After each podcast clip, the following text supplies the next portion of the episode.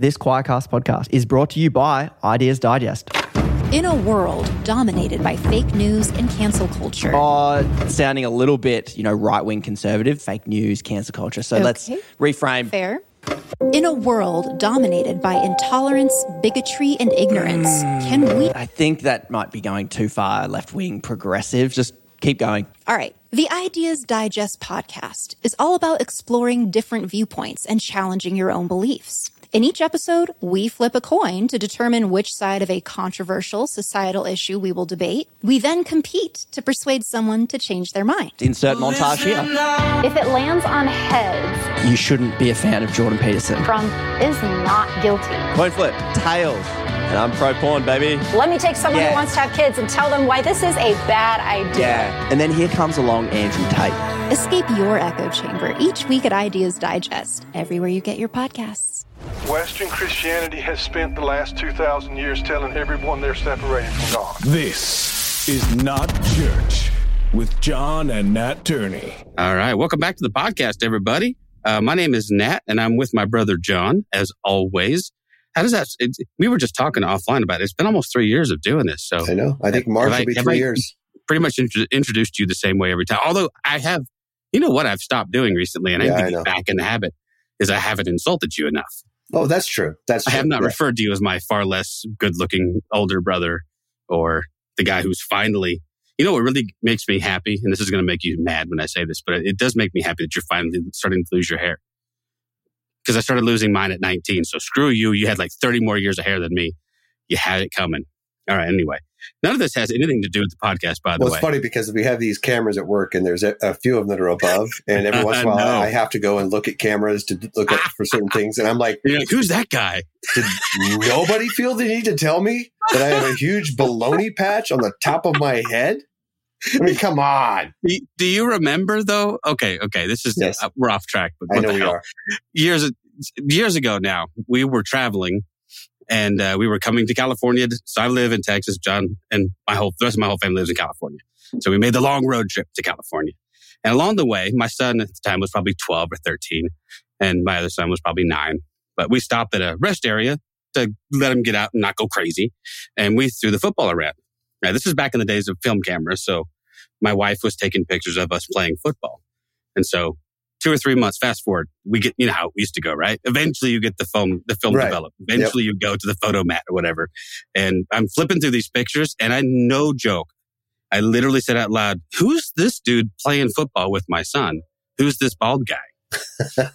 I had no idea how much hair I'd lost on the back. I'd always knew I was bald on the top, but I didn't realize how much hair I'd lost. On the, I looked like I got that Friar Tuck thing going. And I was like, that was that was the day I died a little on the inside. Yeah. was like, and I had the same response, John. Why? Why did nobody tell me? And you know, and like when I was younger, I was like, I won't care if I go bald, whatever. I, will just shave my head. I do. and I started looking at all the products that like potentially could, you know, give me my hair back. I was like, I've become that guy. Yeah, you're also the guy that signed me up for the hair club for men when I was 22. So I did. You know what? I did. All of this shit's coming back to haunt you. So hey, all right, we could tell silly stories all day, but let's get on with the show. This is not church, by the way. This is the name of the podcast because if it was church, you'd be gone by now, and uh, John and I would have uh, left with you. Hopefully, we could meet up someplace, maybe a local bar, and have a drink Waffle together, House. hang out. Ooh, waffle! I don't have a Waffle House. I'm so Neither do jealous. we. Neither Oh, do we. It's the worst, but it's also the best. it's the worst and the best. Waffle, House is terrible. But I tell you what, if you've been, if you've been drinking a little bit, something about greasy food and waffles sounds great. But we are joined on this podcast by a guy who is currently wondering what the hell he was thinking. And you can't see him. I can. I can see it in his eyes. He's like, holy mackerel. Nah, just kidding. We are joined by Robert Hudson. Let me read a little bit about him and then we'll jump into a conversation. We'll talk about all kinds of good stuff. Uh, in the third grade, Robert knew that books would be his life, reading them, writing them, and making them. He's been a teacher, a bookstore clerk, a journal editor, a translator, a book designer, a proofreader, a small press publisher, a writer, and he has certificates in bookbinding and handprinting. Robert was an editor at Zondervan for 30 plus years. He's best known as the author of the Christian Writer's Manual of Style and has authored 12 books in all. He's a member of the West Michigan Thomas Merton Society, the International Dante Society, and the, I should have asked you how to pronounce this, Traherne? the Thomas Traherne Association. yeah. Okay. I, sometimes I, I look at a word and go, mm, I think I can do it. the Thomas Traherne Association, and he serves on the board of the Calvin College Center for Faith and Writing. And that's what I have written down, John. And this is uh, late, the latest book. oh, the latest book is called The Beautiful Madness of Martin Bonham. Okay, amazing. I can't wait to talk about that. Welcome to the podcast. Robert, how are you, sir? Thank you. I'm doing fine. I appreciate you being on. What a joy. Oh, man, we appreciate you. And uh, again, um, for whatever idiosyncrasies and weirdnesses ensue, I apologize ahead of time. John and I are a bit quirky, and that's kind of how we roll. So, And me too. uh, good. I, I I can deal with quirky. Quirky's great. But hey, let's just jump off if you don't mind. If uh, a lot of times what we like to start off with is just a, a little bit of question about people's background with faith, and if you would like to share with us part of that journey, that would be great. Just to good help us get to know you better a little bit. That sounds good. I was uh, I have the good fortune not to be raised uh, in the church. My my parents were very conservative. They left the uh, Methodist church when I was about 4 years old because they were starting to get too liberal. And they didn't go back to uh, church until they found a I would kind of call it a Jerry Falwell church when I was in 8th grade. Yikes! And yeah, and uh, it was a very political church. Uh, it was called Church on the County Line, which my my dear wife came to call the Church on the Party Line. Oh wow, yeah. And uh, they were my parents were good people, but uh, I became I probably became kind of personally convicted uh, about my faith in 1976. And all of a sudden, I, I, I found myself becoming this conservative person. I was reading Chesterton and uh, Solzhenitsyn and a lot of those people, which kind of C.S. Lewis, which kind of edged me in a right rightward direction. And then I started having a lot of dissonance. Do you guys, uh, you know, you know what I mean when when I say kind of dissonance in the church when you start Absolutely.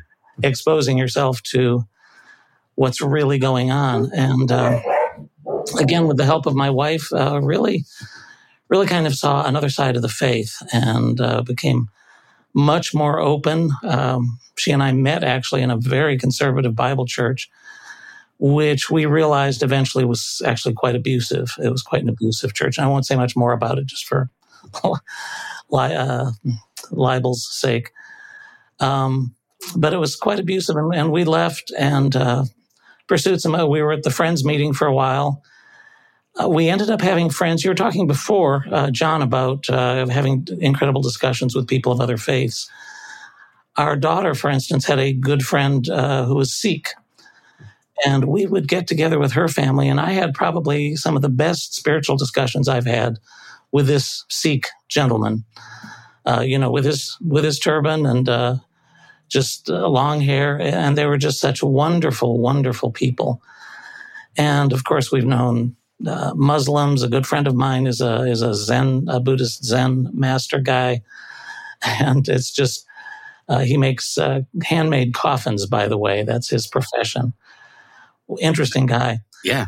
But a anyway, so we, you know, I still kind of, I still kind of hang with the uh, the Jesus identification.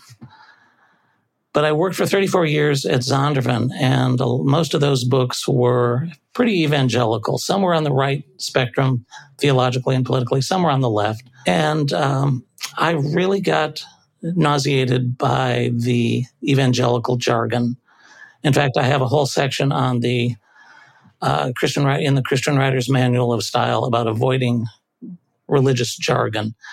And I hope one thing you will notice, you've noticed, and the readers will notice in the Beautiful Madness of Martin Bonham is that I want to talk about spiritual issues. I want to talk about real things without using expressions like God spoke to my heart and those kinds of things, you know. So anyway, trying to trying to come to a new language to talk about a spiritual reality which we can only really dimly see a tiny corner of. And that's been fun. That's kind of what I've been after. So that's kind of where I am and in my spiritual journey. We're actually like uh, you, we are unchurched. So I'm going to have to start listening to your to your podcast more. Uh, we were most recently at a church uh, which actually had a gay pastoral staff, but then there was a huge blow up in the staff right before the pandemic. The church kind of fell apart and is, I think, back together, but we haven't been back to see. Like I say, we were at Friends meeting for a while, and that was one of the best experiences, but our daughters were freaked out by silent worship. Yeah, I was going to say that's that's uh, Quaker, right? That Yeah? Quaker, Okay, yeah. Um, I'm I'm drawn to, you know, I have been drawn to in some ways, at least at least the theology, in a lot of ways of the Anabaptists. You know, so be they the uh, of the Friends variety or other, you know, other other variations of that. Um, they're still very patriarchal, I think, in a lot of ways. Still think, but they don't do a lot of. Uh, they, they got away from a lot of things that I was starting to bristle against. So things like violent atonement theories. Okay, well, they don't. Most of them, I don't believe, adhere to any. You know, a lot of a lot of the mainstream like penal substitutionary atonement. Um, there's certain things that you know, certain parts, uh, um, certain sects that are completely either nonviolent or pacifist. So there's there's things like that I can get behind. I know there's obviously there's a spectrum of beliefs within within that thing, but I don't know. John and I, I, speaking for both of us anyway, just the organization of church is what you know, as you talked about becoming nauseated with jargon and the things like that within the publishing world and within the church world. I started to bristle against the the organization of it all, and and how it it valued that organization to the exclusion of human beings, and so eh, you know at, at some point you have to make a you have to draw a line in the sand, right? Yeah. Well, the other the other thing, I mean, just on that point, is we we got tired of what we called sermon church, Yeah, for sure. where you would leave week by week, uh, you know, with some sort of exhortation that made you feel like you were never doing enough, that you were never a good enough person. Uh, you know, you're not praying enough, you're not spending enough on the missionary field, you're not doing this, you're not doing that, and that got really tiresome. And in a similar way at Zondervan, when I worked there, which I loved, I loved the people there. But I noticed that most of the authors that we edited, that we published, knew all the answers. And I got so tired of people knowing all the answers. And uh, John, I think you'll have noticed in the first chapter, that is one of my main points, I think, in chapter three, is that, yeah, look for the answers. It's good to have, it's better to have the questions because that shows the deity, the Holy One, that you care. You want to know what's real, what's happening. Whereas I think it's better to do that than to assume you have all the answers when you don't. And I, I really got tired of editing writers that had all the answers. Well, that and that brings us kind of to your book, right? Where I think the the, the big question, the overarching question of your book is by the one of the characters, and I don't want to give I I, I don't think I'm giving anything away because I think it's on the back of your book Right. that the one of the main characters comes to the other main character, being Martin, and saying, "I don't, I don't think I love God. I don't think I've ever loved God, not the way the Bible says that we're supposed to."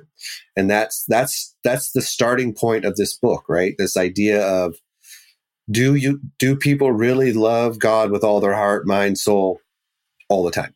you know that's a really that's a really good question and i literally put the book down and and asked myself the question kind of like you you do through the book you you ask a bunch of different people this question you know different people within the book and i would have to i would have to say no that i don't and then the question is why why don't i and i think that's that's where the book takes us on this journey is to and then into this idea of it's theophily right is that how you say it Theophily. Yeah. yeah. and uh, is there anything that connects to you about this idea, or was this completely just an idea you had and you made up, or is this something that would that you were going through, some kind of not a crisis of faith? I don't. I don't. Honestly, I don't. I don't look at it as a crisis of faith. I think it is. I think it is um, a very honest question to ask oneself about their connection with the divine. Um, there were so many. I think one of the instigating points was I knew a lot of really brilliant, brilliant, theologically minded people at Zondervan. Some of the editors there were just just brilliant. I worked with one man, my boss actually, who who was a noted theologian, and his brother is an even more noted theologian.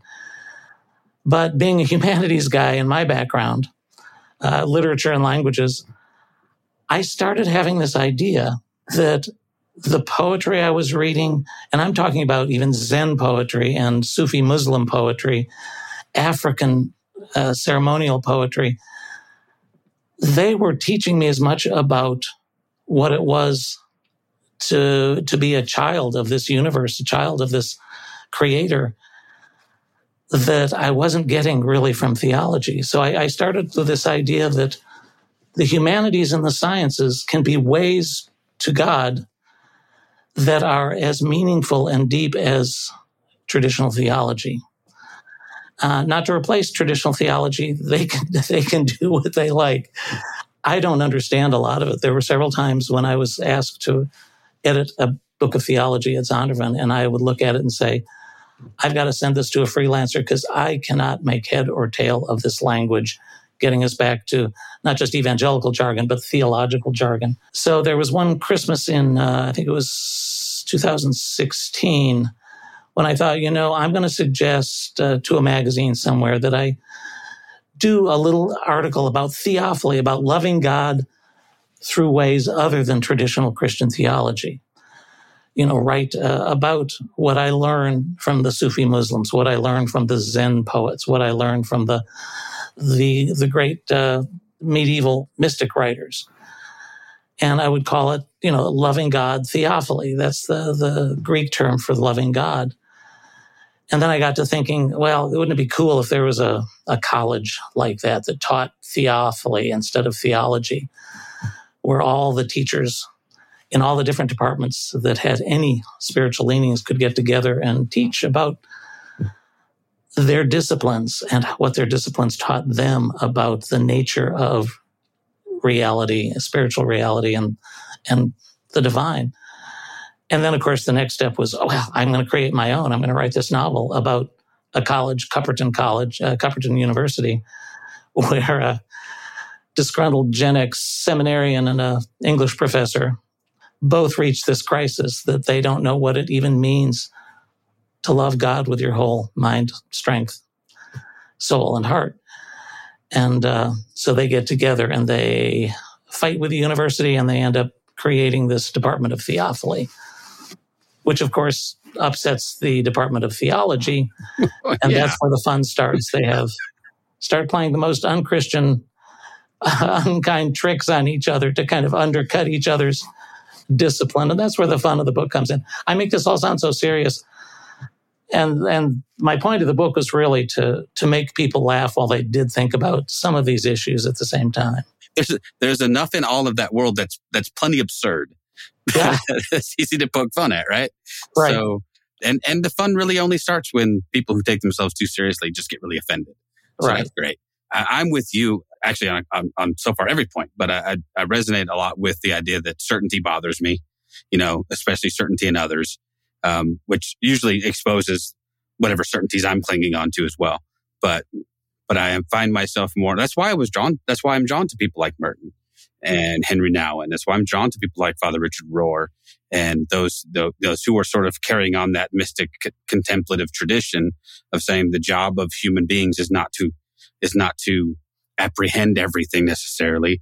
It is to wrestle and grapple and, and explore and wonder. And so, so much of what's missing from evangelical theology is any sense of wonder because it's all built and, and predicated upon a certainty and a concreteness that you can know that you know that you know. You know, and I, I hate that phrase, by the way. That needs to go out of, you know, speaking of Christian jargon. You can know that you know that you know that, you know, I'm like, I've never oh. heard that one. oh, I, I, I grew up in a, with a very particular style of preaching. I've said, I've preached it myself, you know. so I like that. I, I, first of all, if, if we haven't made it clear, the book that you've written is, is, is fiction.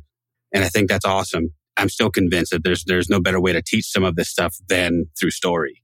And so it's so much more engaging than trying to plow through, you know, some theological treatise with all kinds of books you have to, or words you have to go look up. And I think that's why people like Paul Young who wrote The Shack really intrigued me because they managed to, to pile all kinds of really good stuff into a compelling story. And then, so I, I, I love that you've done that there. Was that a, was, was that a departure from what you'd done before? Or is that sort of part and parcel of what you've done all along? It's interesting because it's a little of both. It's the first full length fiction I've written. It's similar in some ways to the two previous books. Uh, one is called The Poet and the Fly, which looks at seven poems, not necessarily by Christian poets, seven poems. Each, each poet writes about the common housefly. And I go into depth as to what spiritual meaning each of those poets brings out of just meditating on the common housefly.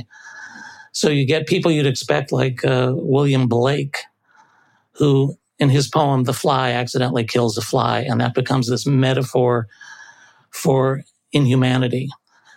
Um, or you take a Japanese uh, Zen uh, haiku master like uh, Kobayashi Isa, who wrote over 200 haiku about flies. But he has one which, uh, for him, becomes this this uh, symbol of compassion. So it's just incredible. And then, of course, really grim, if you want to get to the really dark part of it, is Emily Dickinson's famous poem about I heard a fly buzz when I died. And for her, it's the complete existential unknown. It's the everything we don't understand that even at our point of death, we still don't understand. I mean, it's a very dark, dark poem. That was actually one of the hardest things I ever had to write because it was when you get into Emily Dickinson, even though she's written some very spiritual things, uh, the level of her doubt and the darkness she is able to ex- explain in that dark that doubt is pretty scary. Uh, she's not not somebody I delve into. I'd rather read Sartre than Emily Dickinson. That's saying a lot. Oh my gosh. so in, in that way, those books, and then the other one was called Seeing Jesus, which sounds like it's going to be a you know a Chuck Colson loving God kind of thing but it's actually subtitled um, uh, Visionary Encounters from the First Century to the Present. And I take a kind of semi skeptical look at all those people through the centuries, even some of the biblical writers uh, like John at Patmos. What are they really saying with these uh, supposed visions of Jesus? I don't come down deciding which ones I believe and which ones I don't believe.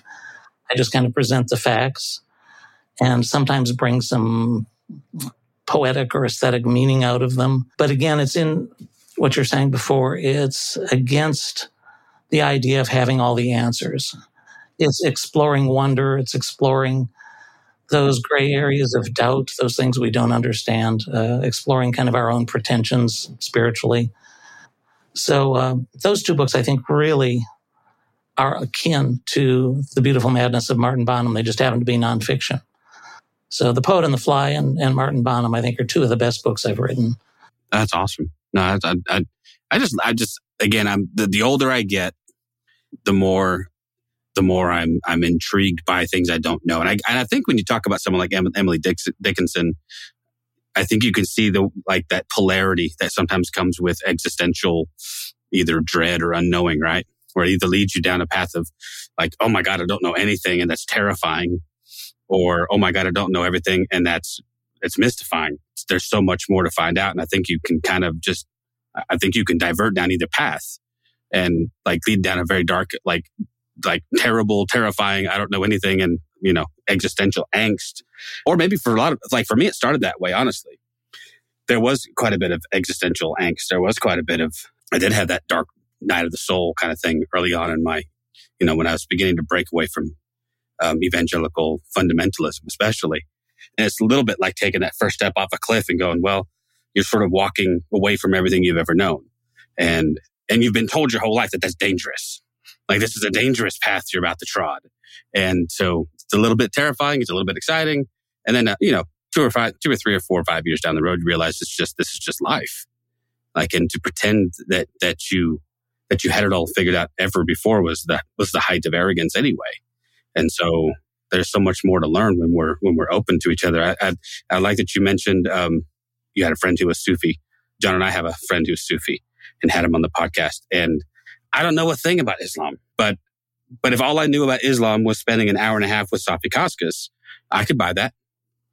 Like like his his vision of of the world, his view of God as loving and and peaceful and merciful and inclusive and all these things, all these things that I, that the ways that I perceive of God. He loves Jesus like, like I think better or more than a lot of Christians I know. I, I, if, if I was still in my rigid fundamentalist days, we wouldn't have even shared the conversation. I don't think, let alone been open to hearing from one another. So I think there's a lot of value to that, right, John? Well, yeah, and I think your character in the book, um, Dunwoody, is is the character who has not gone through the dark night of the soul at least not not to the point where I think he has been able to say, I don't have all the answers. I think, you know, as the protagonist in the, in the, in the, in the book, he's, he's definitely someone, and, you know, I admitted offline, uh, you know, before we record, I'll admit now that I, I've read about half. So I don't, I don't know if there's some kind of finalization with some of these characters, but up to what I've read, he's someone who is pretty rigid, hasn't had that, those moments of questioning or doubt that some of us have had. At least he's not, he's not willing to admit it. Yeah. I, I guess I would say that. Without giving it away, he does develop in the book. You'll see.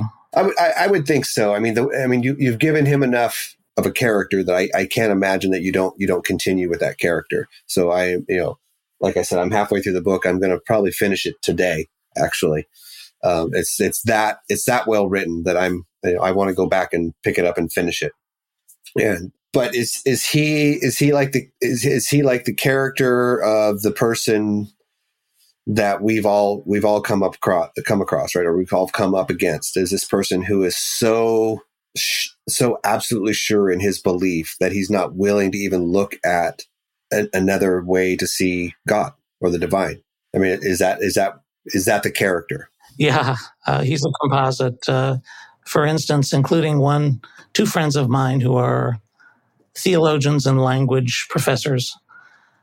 And one day I was talking with them. Uh, they're very academic, very evangelical. And I kind of tongue in cheek said to them, you know, I don't know Aramaic. I don't know Hebrew. I don't know Greek. I don't know the ancient languages at all. So, you know, I, I don't know, you know, if I have any right to really call myself a Christian. And I was saying it kind of tongue in cheek. They took it seriously and they said, Oh, yeah, you know, I understand what you're talking about. For them, being able to read the scriptures in the original language was, was, you know, such a deep part of their their faith that they could not see, you know, any other way. And I've dealt with other people at Zondervan and not at Zondervan who, you know, will knock on your door and say, "Do you, if you were to die tonight, do you know where you would be tomorrow?" That kind of thing. Or have you seen the four spiritual laws? Uh, again, the certainty issue. So yeah, that's that's a big one. Uh, it's, it's a, he's a composite of a lot of people, and I was having fun with him. And I'm just hoping none of the people that he's based on will recognize themselves, or maybe they should. I don't know. Yeah, really. Yeah. Uh, uh, they always find out, man. They always find I, out. I, I do like the, the the back and forth between Bonham and Dunwoody. It's almost juvenile, Yes. but at the same time, not right.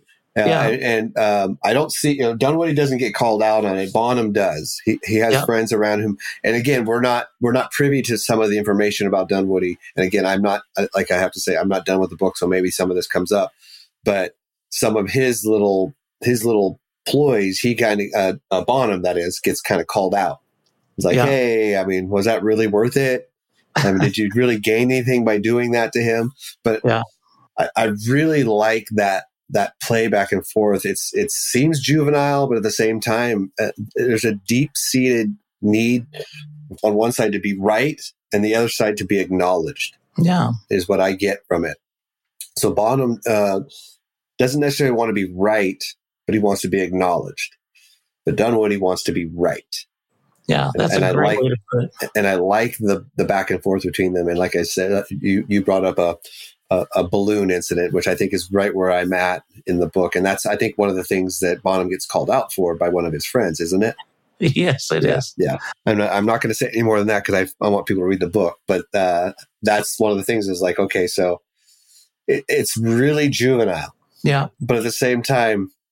I could see the frustration, and you would you get to that point of like, I'm going to do this. This is this is how I'm going to get back at the person because I don't know how else to do it. and so um, I keep thinking about this uh, on the back where it says that um, your book is part sitcom, part inspiration. This thoughtful theological comedy is like a Venn diagram in which C.S. Lewis and P.G. Uh, Wodehouse intersect. And I, uh, to be perfectly honest, I don't know a lot about. Is it, did I say that right? P.G. Wodehouse. Is that how you say his name? Woodhouse, yeah. Yeah. Um, uh, C.S. Lewis, obviously, I'm, I'm a huge fan. I did look up the other author just so I could see what kind of and so I, I get I get where what they're saying there. But the C.S. Lewis part for me is some of the I don't want to say Narnia esque, but you know, a little bit more light, a little bit more. But at the same time, the apologetics of C.S. Lewis, and Nat and I have talked about this on the podcast. The apologetics of C.S. Lewis were a huge stepping stone for me into my faith moving forward. Um, I don't think I think a lot of people do stay right there in the apologetics and C.S. Lewis, and then there's there's those of us who move away from it and start reading some of his more um, intellectual stuff. And then if you want to even move farther, Nat and I've talked about this too. You, if you start reading C.S. Lewis's letters, that's where you really get into the heart of who C.S. Lewis is. And I see that in the in your book specifically with Bonham and I'm sorry, I'm I'm horrible with names. I barely remember my kids' names. Dunwoody uh, or with the Katie West guy? Katie, Katie. Katie I yeah. see that in them. Yeah. Because their their private conversations are, and then again, as the the the the field of theophily comes up, some of these other characters that come in, these are their private moments where they get to actually talk about their idea of God. And that's what I get from C.S. Lewis specifically in his letters that weren't meant to really maybe be published, but we now have the privy of seeing them and we start seeing the depth of C.S. Lewis, whereas other people live in this this idea of mere Christianity, right? That's that's the book everyone reads about C.S. Lewis, and that's that's the end of their discussion on C.S. Lewis. But he's much larger than that, and I see that also in your book. Yeah, it's interesting that the evangelicals uh, have claimed C.S. Lewis like they have, because I've right the more I read C.S. Lewis, the more I realized he's a very unevangelical kind of guy. I don't agree with everything that he writes. I, like you, I went through a huge C.S. Lewis phase and then kind of moved beyond it into people like Merton and and others who were a little beyond uh, where Lewis was. But um, what you said about Dunwoody and Bonham is also, to me, is also about you know, growing up in the church as somebody who's interested in the arts and the humanities or even the sciences, you know, in the evangelical church, at least, you know, from when I was in junior high and high school, they did not have a lot of patience or a lot of interest in anybody that was interested in the arts. Uh, number number one, as soon as uh, you know, as you're a kid, and let's say in junior high or high school, and you're getting interested in the arts, about you know, a third to a half of the people you're going to run into in the community who are interested in the same things are going to be gay. And the church is going to be uh, discouraging you from uh, par- uh, participating. The church itself is not real keen on the arts. And so Bonham has a little bit of that background. You know, he's coming to it from a completely non theological humanities, language, literature background. And the dialogue that you have with somebody who's in the church that's where Dunwoody and even Katie, to some extent, are with Bonham, because uh, he very much represents that uh, that humanities way of talking about God, which is different than the theolo- theological way. Yeah, it really is. And you know, and as I think about it, you know, in the in the in the evangelical churches, and let me just preface all this by saying that's just the church tradition I was raised in. So I talk about it more because that's what I know, right? But we were we were kind of forced at one point to make a decision. You know, hey, you're either going to pursue this, the humanities and the arts and the whatever, or you're going to really get serious about God. And getting yeah. serious about God meant putting away these childish things. Right. Um, to the detriment, I think, of all of our our ability to grasp and, and, and, and apprehend, you know, the largeness of the world. John, John was involved in theater from the time he was what, 13, 14, 15? Eight, uh, about 17. Okay, 17. Yeah. yeah. You know, we've always played music. I, I grew up, John and I, I grew up, my dad and John's dad, hey, our dad, our dad, um, introduced us to books the second we could read. Yeah. So, and we grew up with a library of books to read, you know? Um, and so we've always been immersed in, in all of that. And, but, but I got to a place when I was getting serious about God that, you know, I was, I was encouraged to move this direction.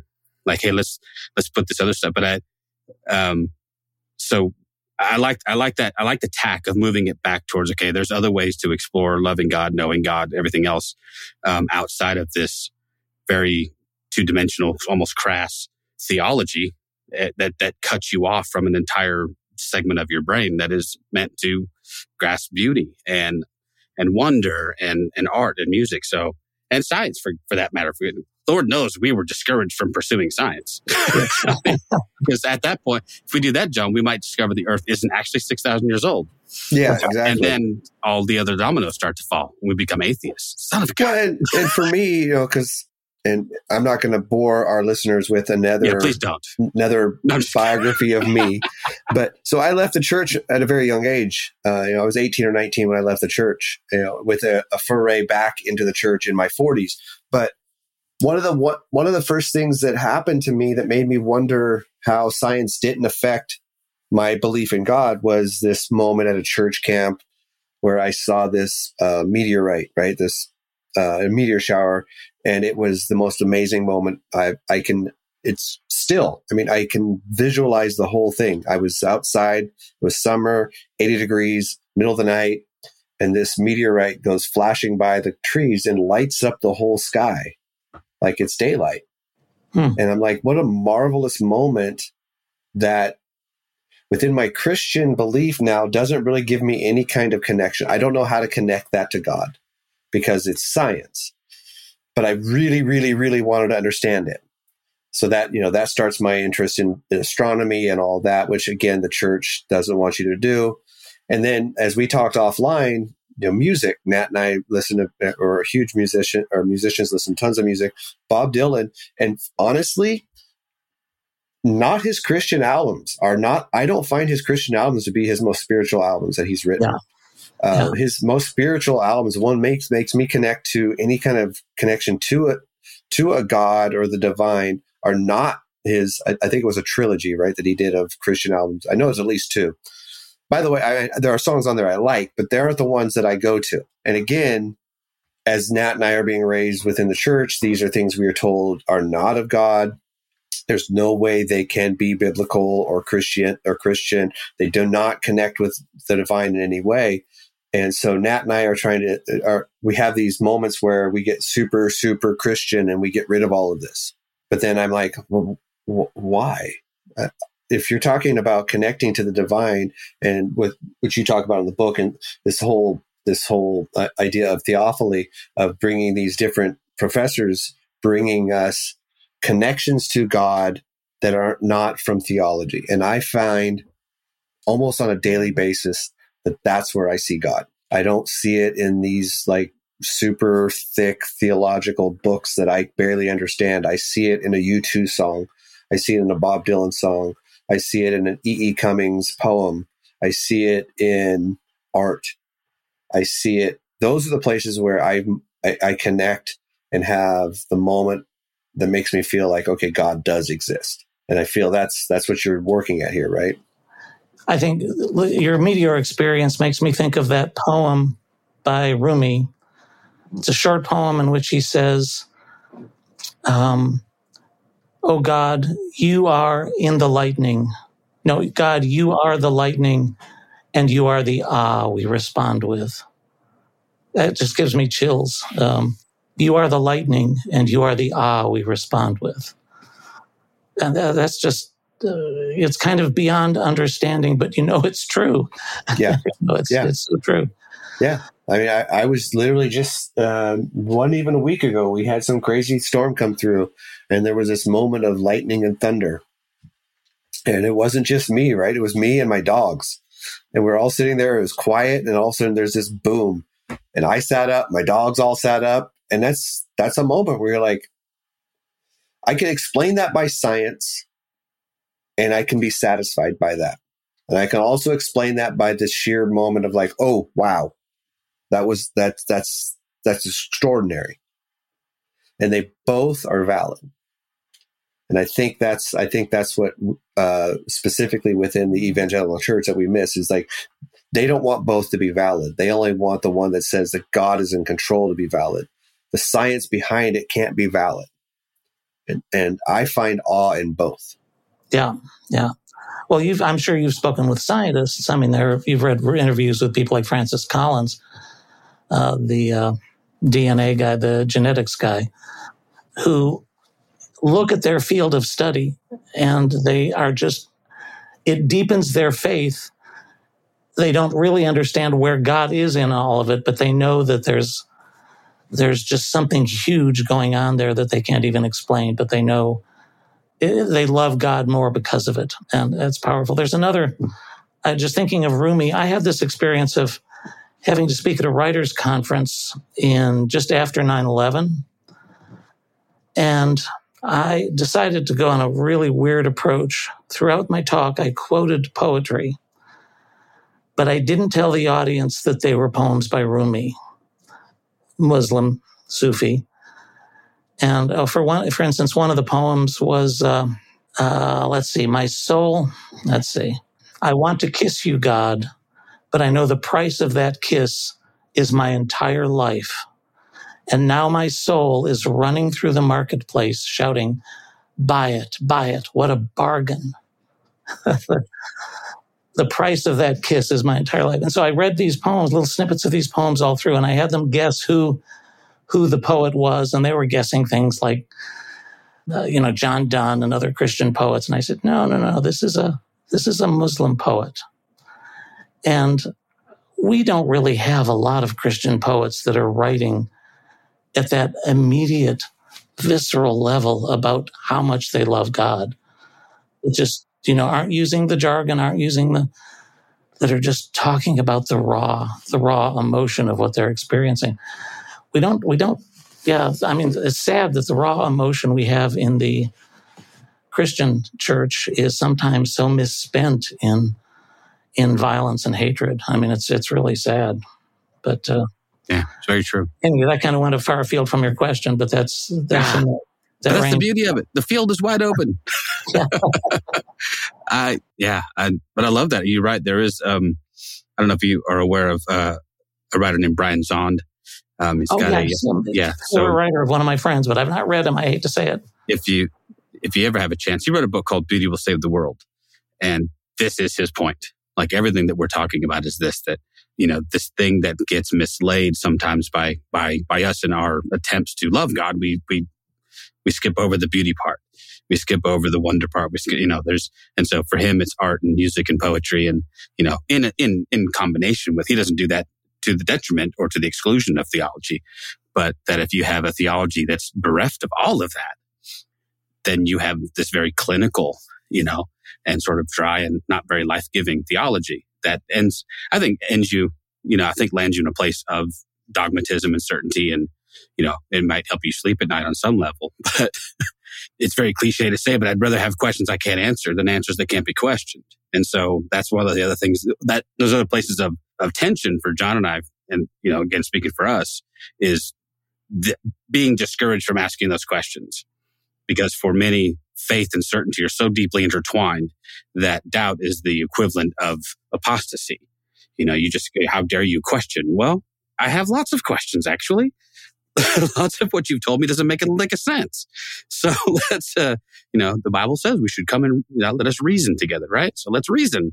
Let's talk about it. So I think a book like what you've written here does such a good thing for opening up dialogue and and getting us to maybe take a walk outside of our boxes a little bit and see things. We need that perspective change. So I love I love that you've done that with this book, man. Good. I always think that the term systematic theology is must be an oxymoron. and what's funny is I've read so much of it. Yeah. I've read so much. I have I have Karl Barth's Church Dogmatics on my bookshelf, and I proudly display them, having never read all of them because who the hell can? Have you tried? have you tried to read even one page of that, John? I love Barth. I think Barth's theology I do too. beautiful. I do too. But yeah. trying to read through just I need Karl Barth for dummies, you know, Yeah. because even trying to plow through the first couple of pages was like, I, I don't know English, I guess, because I don't think I understand. I, I don't think I understood a sentence.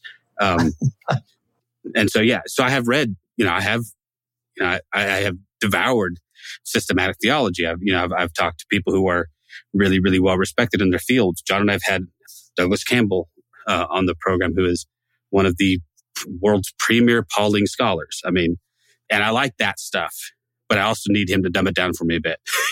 Well, I mean, going back to C.S. Lewis, right? I mean, I I, I love I, I've read everything that I almost everything C.S. Lewis has written, and I have to admit that um, Till We Have Faces and The Abolition of Man are two of the books that I I I, I think we, I talked to uh, our dad and because he's another huge C.S. Lewis fan. It's like if someone was to ask me to describe the book I just read, no idea. I, I couldn't. Yeah. I, I couldn't. Not even like I wouldn't even know where to begin to explain it. And I consider myself I'm not stupid. I'm not like I'm not like I'm not like, you know, like Come on, raise the bar a little higher, John. I consider myself rather intelligent when it comes to specifically literature and and and people who write in theology. And those two books for me were just I couldn't explain them. I, I, I wouldn't be able to explain them. Well, they're, tec- they're textbooks. yeah, and, and but then again, that's that's this idea like th- this is the same guy who wrote Narnia, right? Yeah. So he has the capacity to, to, to dumb it down for us. and he like, does, get- right? And he does. and again, uh, like we said, I mean, I'm not I'm not as huge a fan of C.S. Lewis as I was in the beginning of my like re reconnecting to the faith. I guess I I don't know how what else to describe it. Uh, he was the launching point to other people, right? What I what I appreciate in your book and, and what you said about doing the poems by Rumi and then not telling me. Correct me if I'm wrong. There's something similar in the book, right? Isn't there? Doesn't Bonham do that with like the words of Jesus at some point? Not sure what you're thinking of, but uh, not sure what you're thinking of, but Yeah, so you made that part up, John. I, I might have. I thought I thought there was a comment where he made some comments about Jesus and um, they were too liberal for people. And I might be mixing it up with somebody else, but I, I, I could see Bonham doing that. Let's let's just say that. Sure. sure.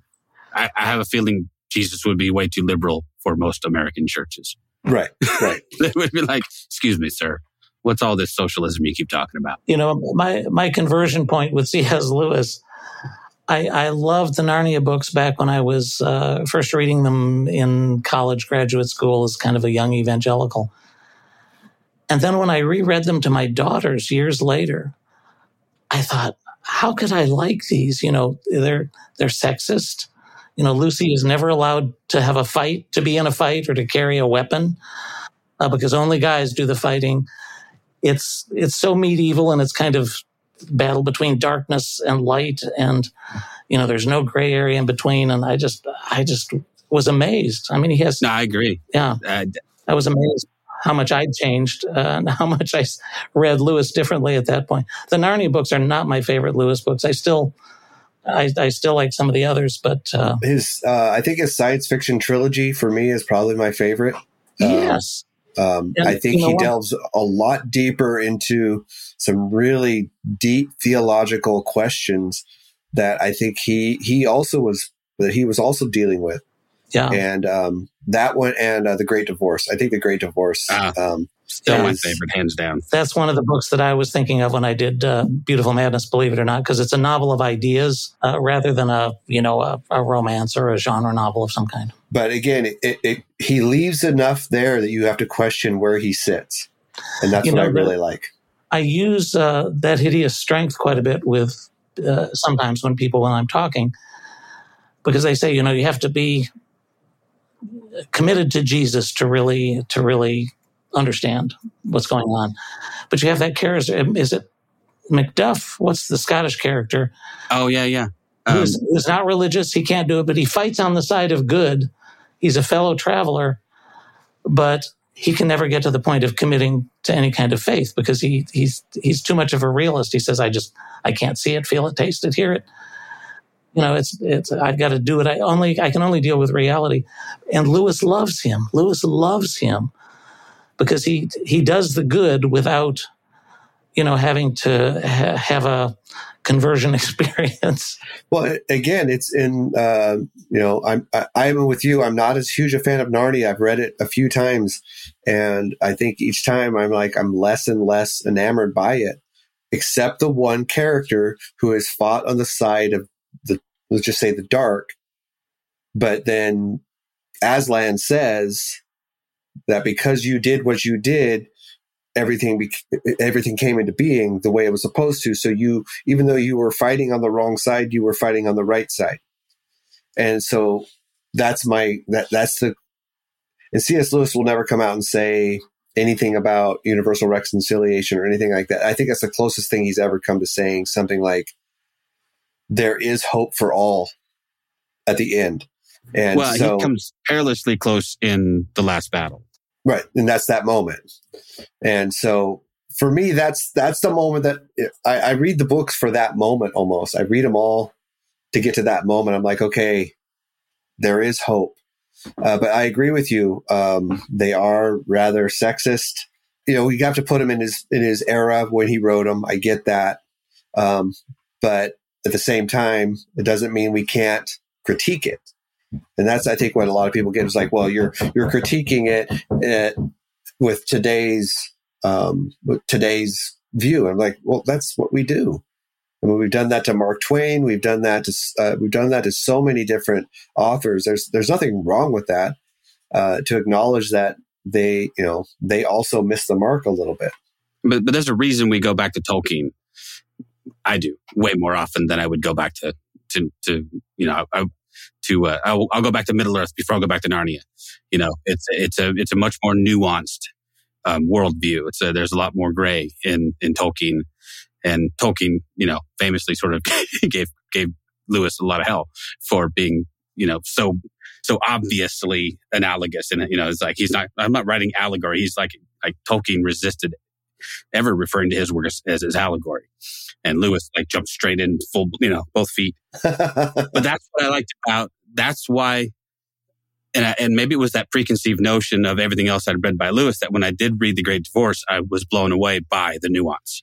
I was blown away by his portrayal of people in all kinds of shades of disbelief and unbelief, and and where they and and you know being critical of it in a way, but also being accepting of this is you know you know, and obviously anybody who considers George MacDonald their their master, you know, and who's who says that you know he influenced everything he ever wrote, must have some sort of leaning towards a, a God who was ultimately about reconciliation, restoration, not necessarily about damnation and hellfire. So Well, MacDonald was Um, a universalist, so absolutely, yeah, and uh, so for him to inform Lewis's writings as much as he did.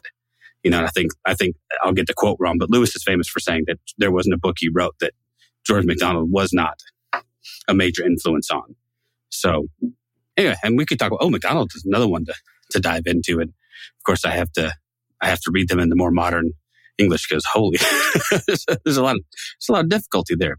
But in uh, so so so hey, I want to before we forget, I, we were talking offline about this sort of crossing over of Thomas Merton and Bob Dylan, and I didn't want to let that go without bringing it up because we love Merton and we love Dylan. So talk to us about that real quick before we. Oh yeah, to me it's a story. Uh, it was funny. I thought uh, the critics, I thought the Dylan critics would trash me for bringing the two together because the Dylan critics, as you know, I've I read a lot of them. They are you get the slightest thing wrong, and They are hardcore.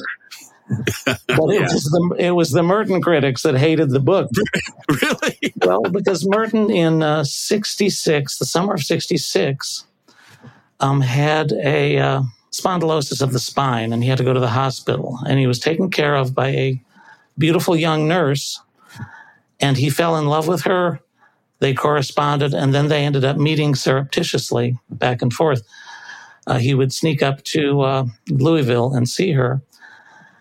But during this time, he was he was really he was reading a lot of Rilke and talking about loneliness and love and how being alone is the best way of being in love, and it's it's a very complicated world he lived in. But he really loved this woman, Margie, and at this point, he starts listening to Dylan records in his hermitage, his little hut outside of the monastery, and he becomes a Dylan fanatic he writes poems which he asks his agent to see if he can get them to Dylan to set to music. Uh, could he bring Dylan to the uh, to meet him at the monastery, which was never going to happen. But Joan Baez did come because she wanted a blessing for a, uh peace movement that she was organizing at that point. Uh, if you can imagine Joan Baez and Merton getting drunk at the Hermitage and talking about Dylan, Yeah, so can. Joan Baez at that point says, uh, he's a jerk. I hate him. You know, he leaves everybody he loves behind. This is when he went electric, of course. And uh, John Jacob Niles agrees to write Merton's songs, and they're really awful. I'm sorry to say it. I love John Jacob Niles, but he writes these almost operatic settings of Merton's songs. But Merton found huge comfort in Dylan's lyrics. Uh, he even quotes, I mean, he quotes Dylan throughout his journals and his letters at this point. He even has one argument with Margie over the phone. He says that he loves the song just like a woman. And he explains a little bit, which, when you get down to it, is kind of a misogynist song. Uh, you know, she breaks just like a little girl, and Margie took exception to it. She she could see the misogyny in it, and so they had a little fight on the phone over a Dylan song. And uh, so there are lots of little tidbits like this that just connect together. And then as soon as the relationship finally ends, uh, it's like his relationship with Dylan is over as well. Uh, he had Jacques Maritain come visit the monastery uh, in 66. Dylan sits Jacques Maritain and the entourage around Maritain together. He was, you know, Maritain was one of these major Catholic theologians, probably the the best known Catholic theologian of the, the time. Dylan sits them all down and has them listen to Bringing It All Back Home, uh, the, the album. And if you can imagine, Dylan, uh, Merton says to him, Merton says to Maritain, Dylan is the new Rimbaud. He's the new Villon. Uh, and he knew what he was talking about because Merton knew that Maritain was a huge fan of Villon. Maritain, I don't think, bought it because uh, he finally says, "Well, let's. Why don't you read some of your poems, Tom? Let's let's do some." but anyway, I find a lot of that fascinating, and uh, I'm interested in that relationship Merton had because it humanizes him so much. But when you read the Catholic critics, their their approach is that Merton was in search of the eternal Sophia he was in search, search of the for the eternal feminine, the the Mary in the flesh kind of thing. And I go, no, he was. He was in love was, with the girl, man. She was in. He was in love with this girl that was less than half his age. Yeah. Um, and uh, it's it's really a sad but moving story and funny in spots. But yeah, anyway, it's called The Monk's Record Player, uh, okay. published by Eerdmans. Uh, oh, that's added to the list, John. Well, it's interesting because we had um, Carolyn Whitney Brown on, I guess, a year over a year and a half ago now. It's been a while, and she was um, very, very good friends with um, Henry Nouwen. Oh wow! And when Nouwen passed, um, she was given the task of finishing his final book uh, posthumously, and it wasn't finishing. She wrote his book. I mean, he, he had a, he had taken copious notes. He had, you know, tons and tons of voice recordings. He had this massive amount of information that he could never figure out what to do with. And what it all revolved around was what makes me think of it is because as, as Merton is sort of enamored and fascinated with Bob Dylan, he becomes enamored and fascinated with a traveling trapeze troupe and spent the last couple of years of his life following them around in a caravan. Wow. And, get, and getting to know them and becoming very, very good friends with them and then writing extensively about these experiences. Huh. Um, and also that that that whole concept of this unrequited love, right? Henry no, Henry was never able to embrace his sexual identity, but he's sort of on some level falling in love with this image of these beautiful men who do trapeze, and they're just you know these artistic figures. Her book is remarkable. If you ever get a chance to read it, I sat I, I read it in one sitting. It's called uh, "Falling, Flying, Catching." Wow. And uh, fly, flying, falling, catching. Flying, falling, catching. Okay, some or okay. Carolyn Whitney Brown, but she she has she um she she does kind of a, I guess it's it's she takes his words, and then she sort of uh, she does a how am I trying to say this, John? She um, fictionalizes she, his right, last days. Right, fictionalizes so, his last days as he's because um, you know he died so, in a in a, in a hotel in a hotel in a, in, in a like it's a it's a weird place where he ends up having to be um they had to use a crane to get him out right because, because there was no because, because the the hotel was the stairwell was so weird that they couldn't get a a um they couldn't get a gurney, a gurney up, up, to him. So they used like this um fire engine crane to lower him down. So all of all of that information is fictionalized of what he would have been thinking or might have been thinking as this is happening. But then in as intertwined into that is this story of him like Nat says, falling in love with this this trapeze group, where he he takes his father, I believe, and takes him to the circus. Yeah, that was the, it. Started out. He was in, um, I want to say Belgium, or I think anyway. But his needed something to do, so he took his he took his elderly father to the to the circus, and that was where that that whole thing began. Was like, oh, this I've never seen anything like this. This is amazing. And then come to find out, this this is a family of almost gypsy like people who just travel the world, and they all live together. And I think they might have been Romanian or something. And anyway, very very very very interesting. The interesting thing is the connection between that, Thomas Merton, and your book, actually, uh, because your book, To me, there's a real neat parallel there of yeah, well, Yeah. and then your book, this book of this this idea of um, falling in love with, uh, again, I I think, and again, I haven't finished it, so I don't know, uh, but I think there's there's there's this idea of Bonham falling in love with this idea that Christie brings to him. Yeah. you know it's not it's not romantic in the sense that there's a romance but it's romantic in the sense that i'm going to fall in love with this idea and I, I feel like bonham merton Nouwen have all fallen in love with ideas Yeah.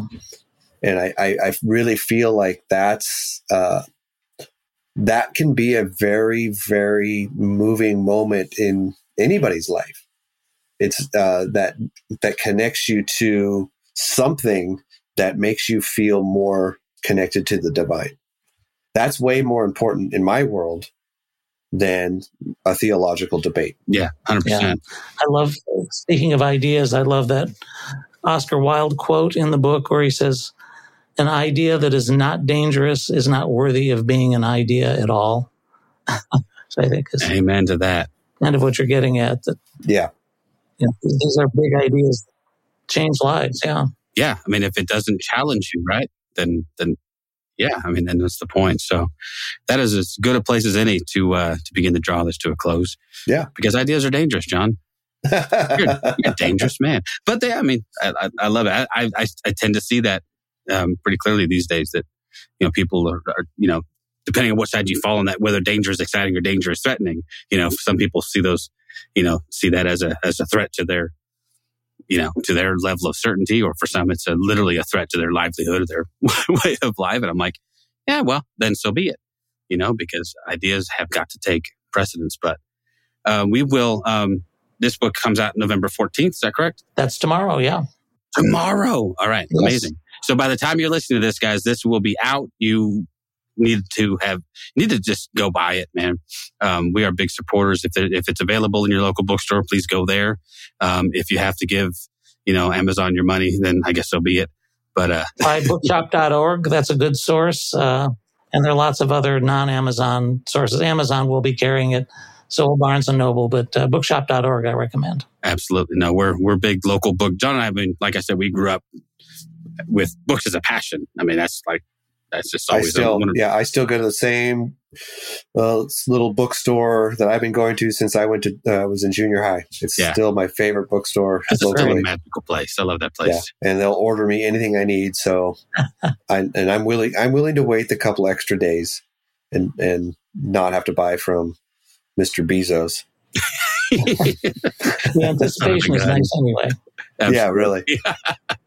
All right. Well, hey, we'll make sure and link to everything. We'll make Yep. sure that uh, we and we, we put the word out. I, I thank you so much for for taking the time and hanging out with us, man. Absolutely. Thank you so much. It was such a joy to talk to you guys. Thank you for listening to This Is Not Church.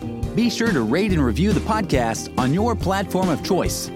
If you would like to partner with us, visit patreon.com slash this is not church, where you will receive exclusive content such as early access to episodes, videos of upcoming episodes, and live Q&A sessions. Be sure to check out our Facebook group or follow us on Twitter and Instagram. All the links are in the show notes. We'll be back soon with another episode.